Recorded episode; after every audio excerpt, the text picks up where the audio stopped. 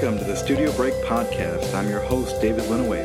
For our very first episode, I spoke with artist John Reddington from his studio where he talked about painting, canoeing, and what exactly blows his mind. All that and more coming up, so stay tuned.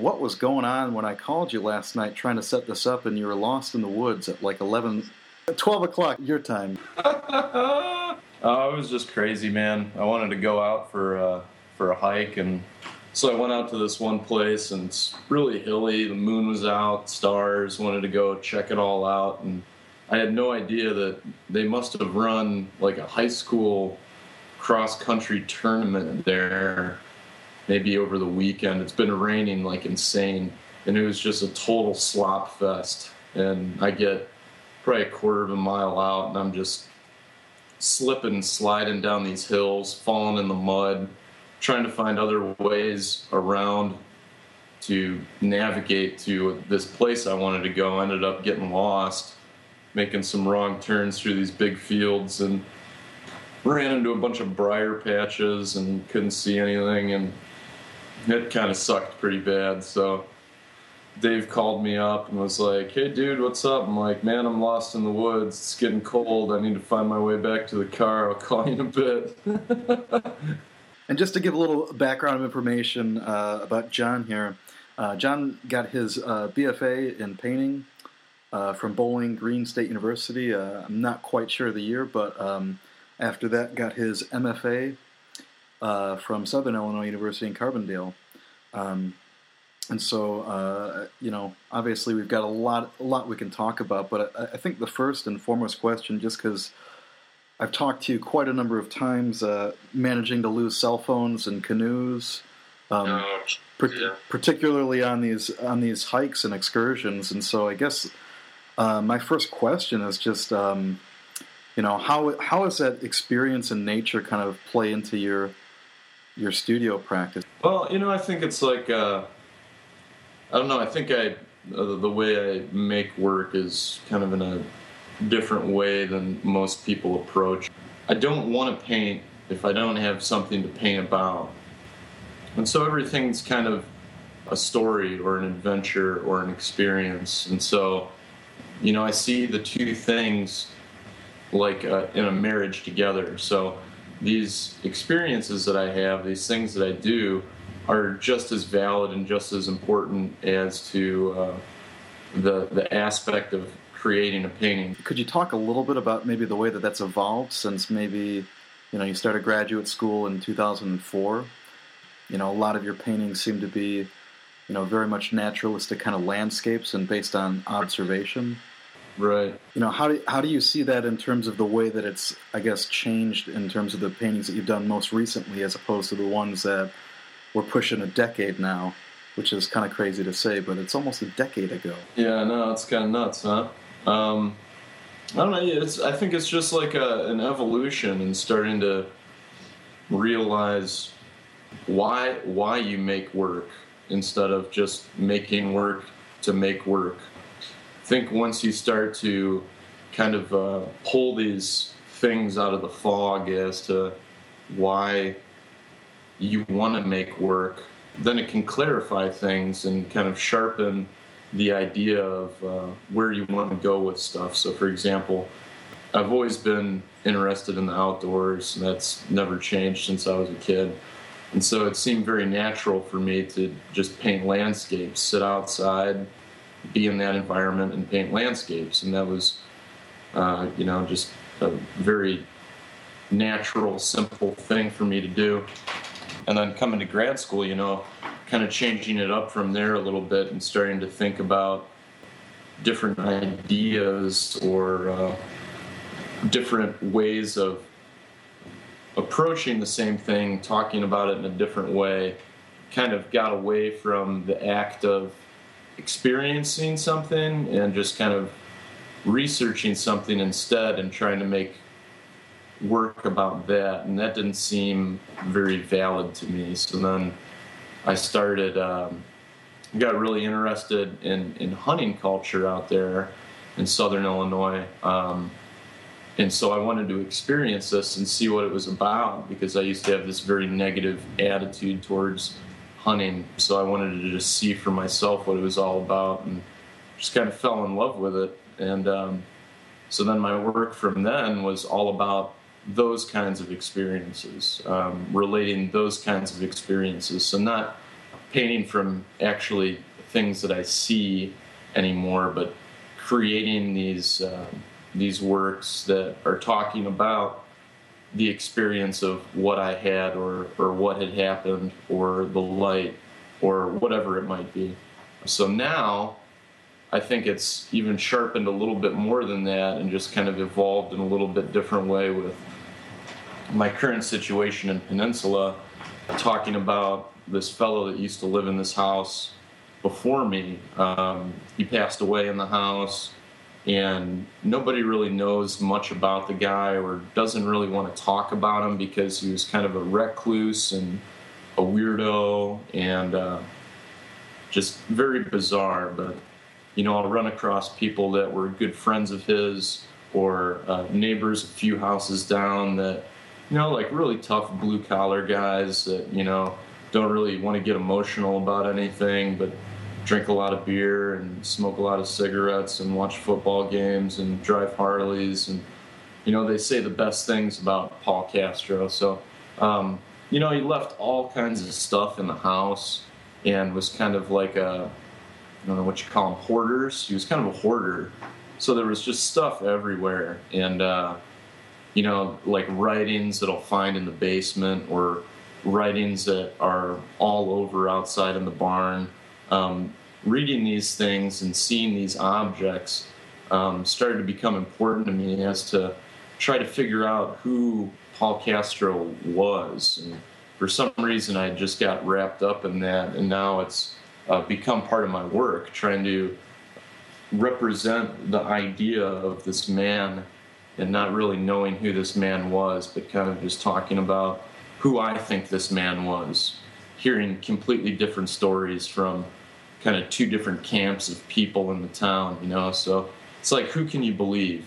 You can believe a little bit of this, you can believe a little bit of that, but at some point you have to make your own decision and try to figure it out. So that's kind of what I've been trying to do through these paintings, talking about what I think Paul Castro's experience was here in this house and what my experience is in this house at the same time. So it's kind of like uh, talking about kind of two different dimensions kind of floating together in the, the same work, the same painting, if that makes any sense. No, sure, and I mean, I, th- I think again that's one of the reasons that I was so interested in just seeing the way that you had your studio set up in the in the uh, the barn for a while. Could you just talk a little bit about you know, maybe how you put together a, a new painting.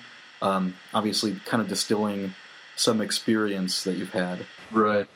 Well, that's kind of a, no, that's an interesting question because I don't really have like a set kind of way of approaching a painting or uh, starting it. I guess you know it, it starts off with an idea of finding some sort of object that I think was important to Paul at some point in his life, whether, you know, it's uh, stuff that he used to use for work. He was um, an iron worker in Cleveland.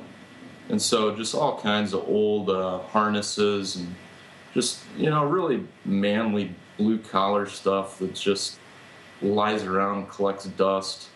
You know, just trying to find something and kind of sit with it and try to think about those sorts of things, and then um, trying to figure out a composition. So it's uh, it's kind of like a mix between a pretty abstract idea and then trying to find a way to uh, create a very interesting image. I guess I really want to lay things out in a certain way in a, in a certain mode, but um, it's all about an evolution. So you know, right now I'm sticking with a certain format of 10 inches by 10 inches.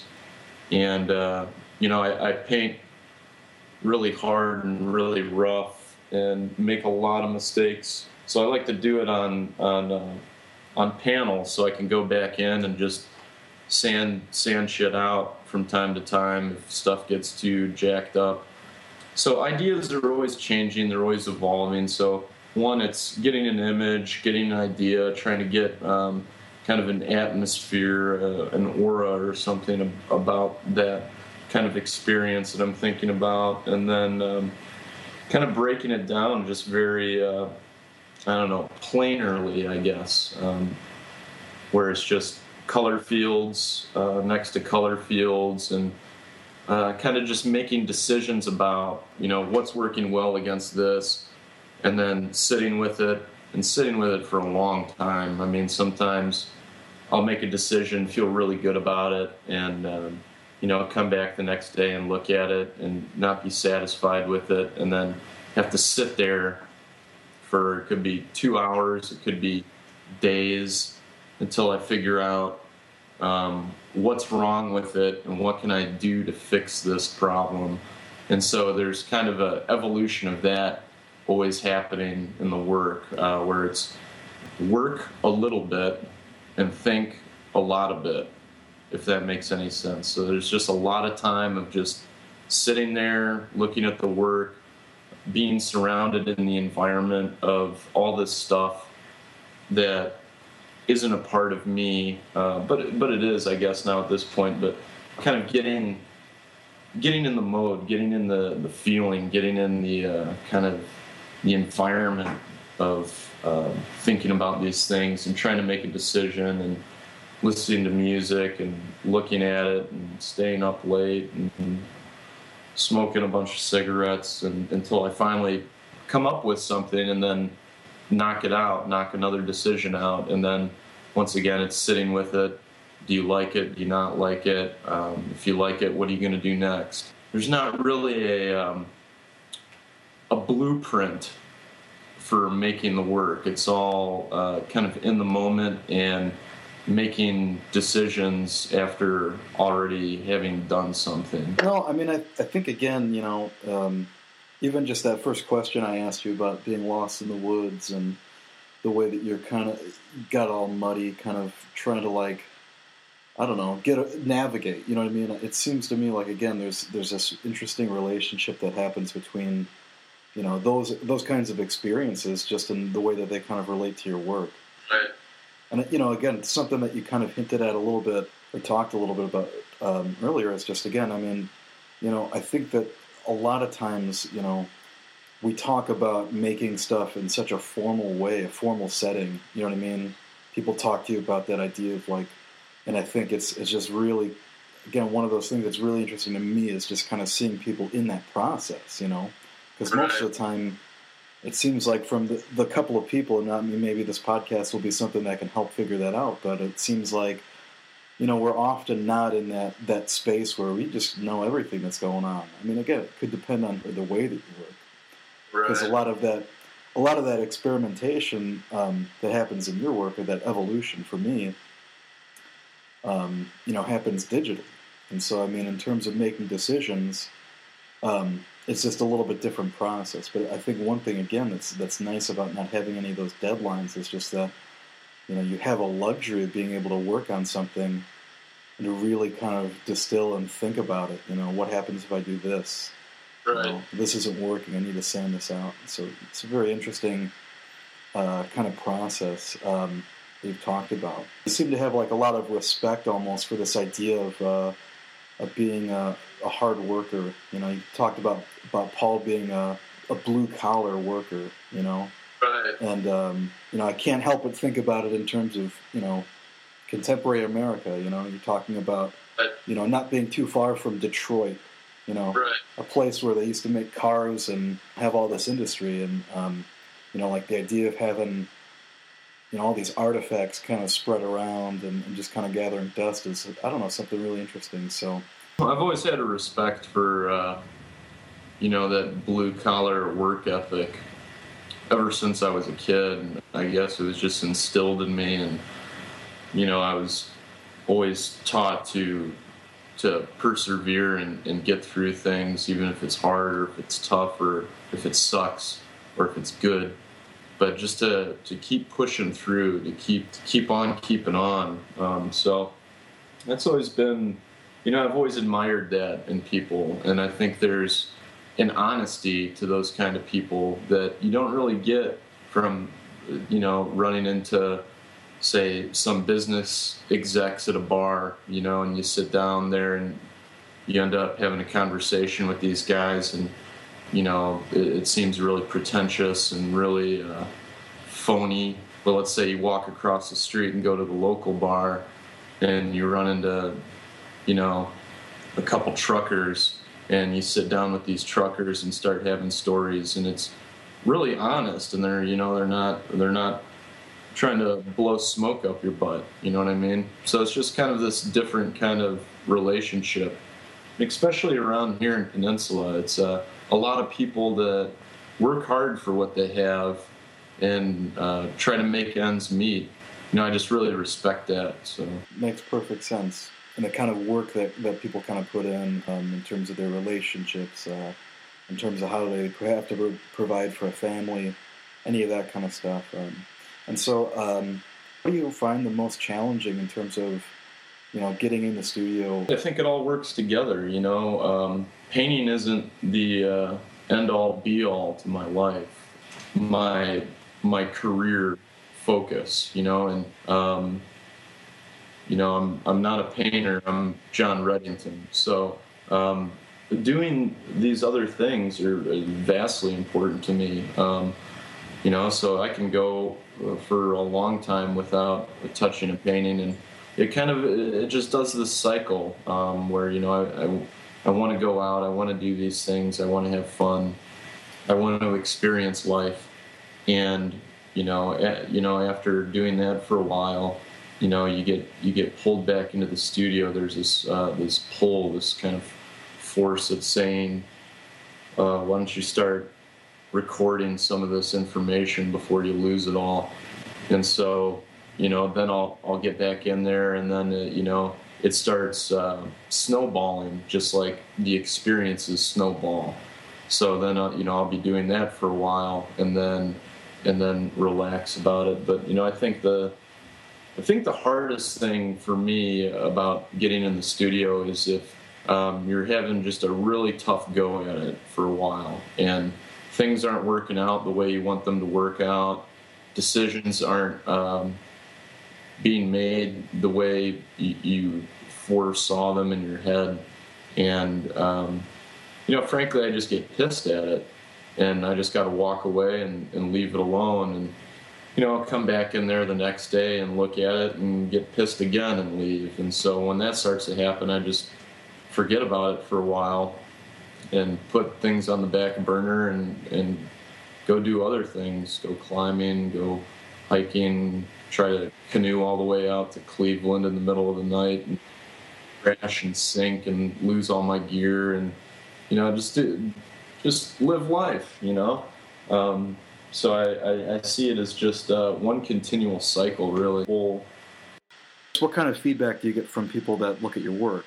See it, or the people that do see it, you know, um, people can't see these experiences relating together in one painting, not not seeming to relate to the next. And you know, I want to I want to make the work that uh, that that speaks to me, and I guess people can read it however they want to read it. If they want to read it as a beautiful painting that doesn't really make sense, and that's fine to me.